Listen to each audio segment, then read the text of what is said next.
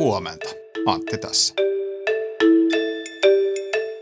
Mä juttelen kohta HS Vision Veera Luomaahon kanssa 13 minuuttia 59 sekuntia Netflixistä. Tarkemmin siitä, miten hämmentävä työpaikka se on, suoranainen kultti-ilmiö, ja miten toi yhtiön työkulttuuri on tehnyt siitä menestystarinan. Mutta ensin. Tänään on hyvä tulla hs.fiin äärelle puolilta päivin. Pohjoismaiden pääministerit tapaa tänään Köpiksessä ja ne pitää aamupäivän päätteeksi lehdistötilaisuuden. Mä kysyin HSN Tukholman kirjeenvaihtaja Jussi Sippolalta, mikä niissä keskusteluissa on kiinnostavinta. Se on se, mitä Pohjoismaat vois oppia koronakriisistä huoltovarmuus- ja varautumismielessä. Tämä on erityisesti Suomen ja Sanna Marinin ylläpitämä teema, ja Ruotsi on kerrankin enemmän kuunteluoppilaana.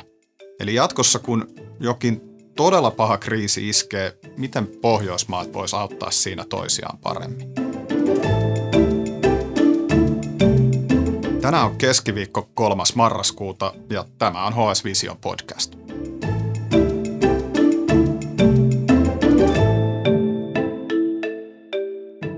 Netflixin The Keeper Test kuulostaa varmaan joltain uudelta hittisarjalta, mutta itse asiassa se on ajatusleikki, jota jokainen Netflixin esihenkilö joutuu silloin tällöin leikkimään. Mun mielestä se kuvastaa aika hyvin, että miten erikoinen ja poikkeuksellinen työpaikka Netflix on.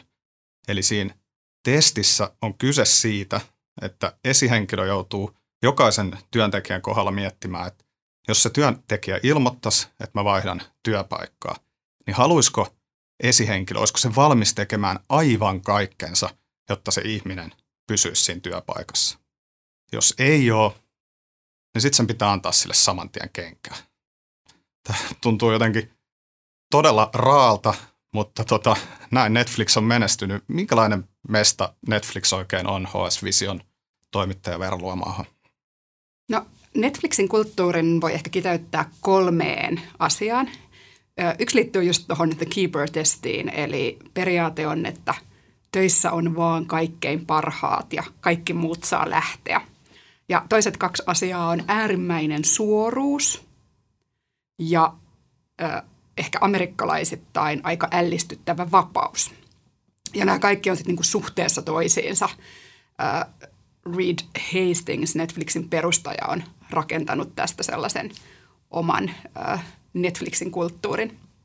Okei, ja tota, sä teet tästä jutun, joka on nyt luettavissa hs.fiissä, mutta tota, mitä, mitä kautta sä syvennyit aiheeseen? Mitä, mi, miksi sä oot se ihminen nyt kertomassa meille Netflixin työkulttuurista? No mä olin kuuntelemassa Erin Mayeria, joka kirjoitti Reed Hastingsin kanssa kirjan No Rules Rules Netflixistä ja oli myös puhumassa siitä Nordic Business Forumin tapahtumassa ja sitten me puhuttiin vielä Erin Mayerin kanssa siitä kirjasta puhelimessa ja se avasi sen tekoprosessia ja, ja sitä, että mitkä sen mielestä oli siinä kaikkein kiehtovimpia asioita. Erin Mayer on INSEADin, ranskalaisen bisneskoulun professori. Ja eikö se mennyt näin, että itse asiassa Netflixissä tehdään ihan sikana asioita, jotka niin kuin, tota, hänen, hänen tota, akateemista taustaansa vasten on, niin kuin, tekevät juuri väärällä tavalla? No joo, että kyllähän nyt itsekin intuitiivisesti äh, kuulostaa tosi rankalta ja, ja, ja sitä se niin kuin varmasti onkin. Ja äh, Erin Mayerin mielestä se oli niin kuin todella vastoin semmoista niin sanottua psykologista turvallisuutta, mistä on niin kuin viime vuosien aikana puhuttu todella paljon ja jota on tutkittu. Eli niin kuin tutkitusti ikään kuin semmoinen yleinen käsitys siitä, että miten luodaan semmoinen työpaikka, jos ihmiset on innovatiivisia ja luovia ja, ja tuottavia, niin se syntyisi sitä kautta, että siellä on turvallinen ö, olla. Ja ei se nyt niin kuin kenestäkään varmaan ihan ensimmäisen kuulosta siltä, että jos sä oot työpaikassa, jossa kaikki muut, muut ö, kuin aivan parhaat ö, saa lähteä ja ahkerat, keskinkertaiset ja herttaiset, mutta e-, ei kovin lahjakkaat valittajat ja pessimistit, kuten kirjassa muun muassa luetellaan, niin saa löytää uransa jostain muualta. Joo, mutta sitten tota, jos kerrotaan vähän Netflixin historiaa, korjaa mua nyt, jos menee jossain vaiheessa vinoon, mutta siis firma aloitti DVD-postimyyntinä. sitten ne siirtyi suoratoistomaailmaan ja niin kuin Netflix on niin kuin lähestulkoon synonyymi jo silleen suoratoistopalvelulle tänä päivänä. Ne kekkas sen, että tilataan niin kuin heille pelkästään tuotantoyhtiöt suoraan sarjoja ja leffoja. Ne on niin kuin Netflix only. Sen jälkeen ne pisti vielä oman studion pystyyn. Ja tota, nyt ne on jo hommannut pelistudion ja varmaan ne tulee tekemään jonkun vallankumouksen niin kuin pelaamisenkin saralla tässä lähitulevaisuudessa. Samalla ne niin kuin kahmii oskareita ja emmyjä ja firma tekee hyvää tulosta, niin ainakin kaiken tämän valossa niin vaikuttaa siltä, että ne tekee asiat just niin kuin pitää. Niin, ja sitten aika usein Netflixiin verrataan esimerkiksi niin Blockbustersiin, videovuokraamyritykseen, joka oli silloin, kun Netflix listautui niin valtavasti Netflixiä suurempi. Mutta Blockbusters meni konkkaan jo 2010, kun taas Netflix on moninkertaisesti sen kokoinen, mitä Blockbusters oli koskaan. Ja sitten koska Reed Hastingsilta jatkuvasti kysytään, että no miksi niin kuin Netflixille kävi näin ja Blockbustersille kävi noin, niin sen takia tämä kirjakin sitten kirjoitettiin. Että jotainhan ne on myös onnistuneet tekemään oikein. Aivan. Ja sitten toi kuvio tosiaan, että jos sä oot niin loistava ja erinomainen, että sä saat olla Netflixillä duunissa, niin olihan se nyt aika kiehtovaa, että siellä ei tosiaankaan tehdä duunia niin kuin jossain Wall Streetin pankkiiri- ja analyytikkomaailmassa, että sun pitää tehdä 16 tuntia tota, vuorokaudessa töitä ja niin kuin tehdä kaikki, mitä sun esimies käskee ja miellyttää häntä. Ja, vaan päinvastoin niin kuin Netflixissä se tulos ratkaisee ja sillä ei ole mitään väliä, kuinka paljon sä teet duunia, milloin sä pidät lomaa, vaan ihmisillä on tällainen totaalinen vapaus. Tota, voisitko avata tätä lisää, että mikä se niin kuin, lopulta se todellinen niin kuin, työkulttuuri siellä on, millaista se on? No onhan se niin amerikkalaisittain just aika erikoista, että et, no joo okei, okay, että äh, just aluksi ehkä tämä raaka peli, että Reed Hastingsin lähtökohta on se, että arvot on ihan tyhjää sanahelinää, että, että Enronin arvot oli muistaakseni äh, rehellisyys ja, ja niin edelleen, että et, et, et arvoja ei niin kuin mitata tämmöisenä niin kuin sanalitaniana, vaan että arvot tarkoittaa sitä, että sä itse asiassa teet siellä yrityksen arjessa niin kuin todella hankalia päätöksiä. Ja sitten jos sun yrityksen arvo on se, että, että täällä on tosi upeita tyyppejä töissä, niin sitten hänen mielestään silloin sen pitää tarkoittaa sitä, että ne vähemmän upeat ei sinne niin kuulu. Ja sitten hänen mielestään ö, upean työpaikan, joka houkuttelee niitä hirveän hyviä tekijöitä, niin sen tärkein tekijä on ne työkaverit. Eli ne ihmiset, jotka tekee oman työnsä ihan mielettömän hyvin, niin ne haluaa tehdä sitä muiden sellaisten kanssa, jotka, jotka tekee sitä myös hyvin. Ja sitten kun tämä asia on hoidettu, niin sitten sen jälkeen siellä yrityksessä on sellaista vapautta, mitä varsinkaan niin kuin amerikkalaisissa firmoissa harvoin kohtaa. Eli esimerkiksi lomia ei ole ollenkaan. Lomasääntö on take some, että pidä lomaa.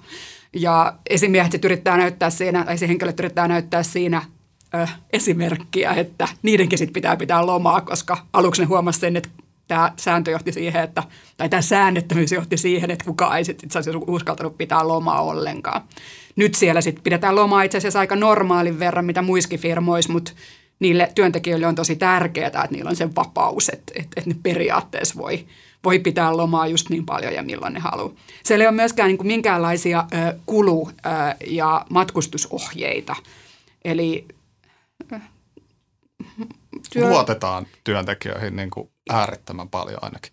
Kyllä, ja kyllähän siellä niin kuin seurauksia saa siitäkin, että siellä toimitaan väärin tai tyhmästi. Että jos sä nyt kustannat perheessä ravintolaillallisen työpaikan kortilla, niin, niin siitä ei hyvä seuraa.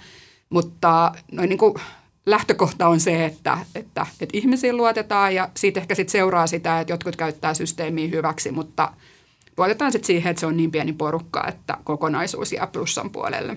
Aivan, eli parhaatkin vähän käyttää systeemiä hyväkseen, mutta tuossa tavallaan mä, mä, mä itse dikkasin siitä, että miten se määritelmä meni niin kuin hyvään työntekijään. Mulla niin kuin nousi esille se, että se on myös sitä, että sä niin kuin jeesaat työkaveria ja oot, oot niin kuin hyvä työkaveri. Että että semmoista niin kuin vähän vastakkaista sille, että se on hirveä kilpailu ja sun pitää niin kuin nousta huipulle ja töniin ne muut alemmas, niin siitä ei ole kyse, vaan niin kuin, että, se, että sä oot hyvä työntekijä, niin, niin se sisältää sen, että sä oot myös sitä niin kuin niille ihmisille siinä ympärillä. Kyllä.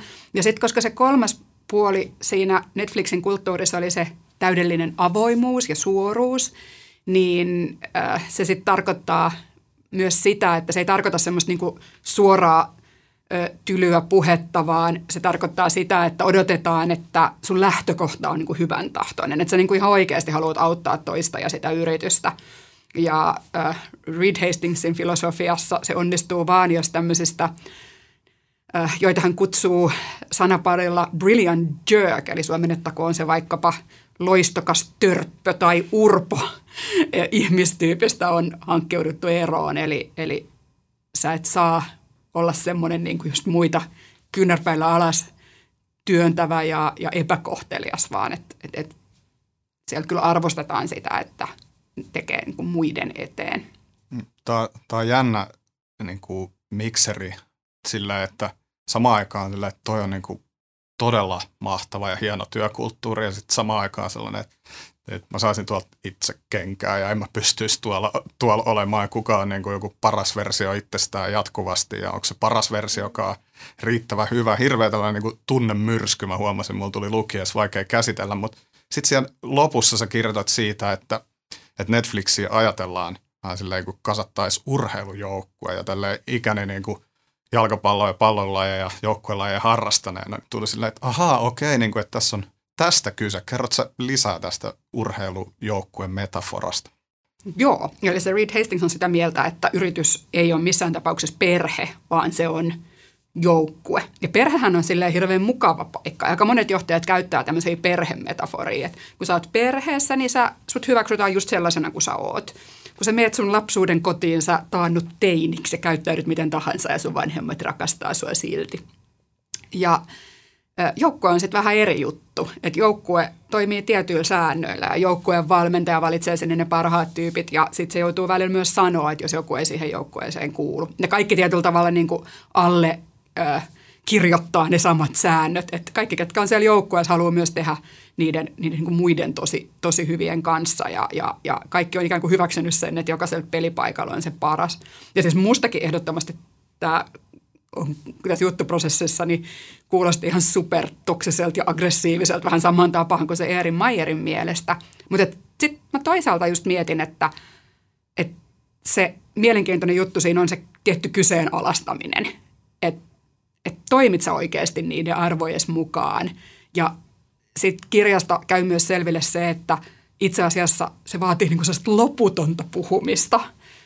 Että et se ei ole vaan mitään niinku julistamista, jotka Reed Hastings on noussut jonnekin vuorelle ja sitten laskeutuu sieltä jonkun niinku Netflix-kulttuurin kanssa, vaan että se kaikki on syntynyt siitä, että ne puhuu aivan koko ajan.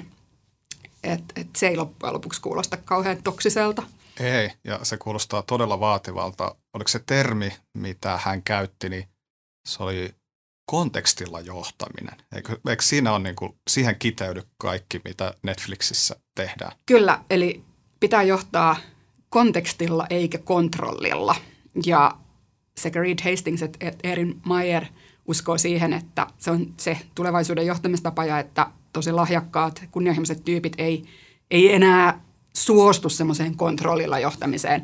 Et kontekstilla johtaminen tarkoittaa sitä, että okei, vaikka siellä on ne vapaat loma-ajat, niin kun sä nyt selität ihmisille, että hei, meidän vuosikello menee näin ja meidän pitää siis saada nämä ja nämä asiat tehtyä näin ja näin, niin kyllähän jokainen ymmärtää, että mä oon kirjanpitäjä, että en mä lähde Karibian risteilylle silloin, kun tilinpäätös pitäisi saada – valmiiksi tai, tai en mä voi niin kuin, jättää muita pulaan niin kuin tässä hetkessä.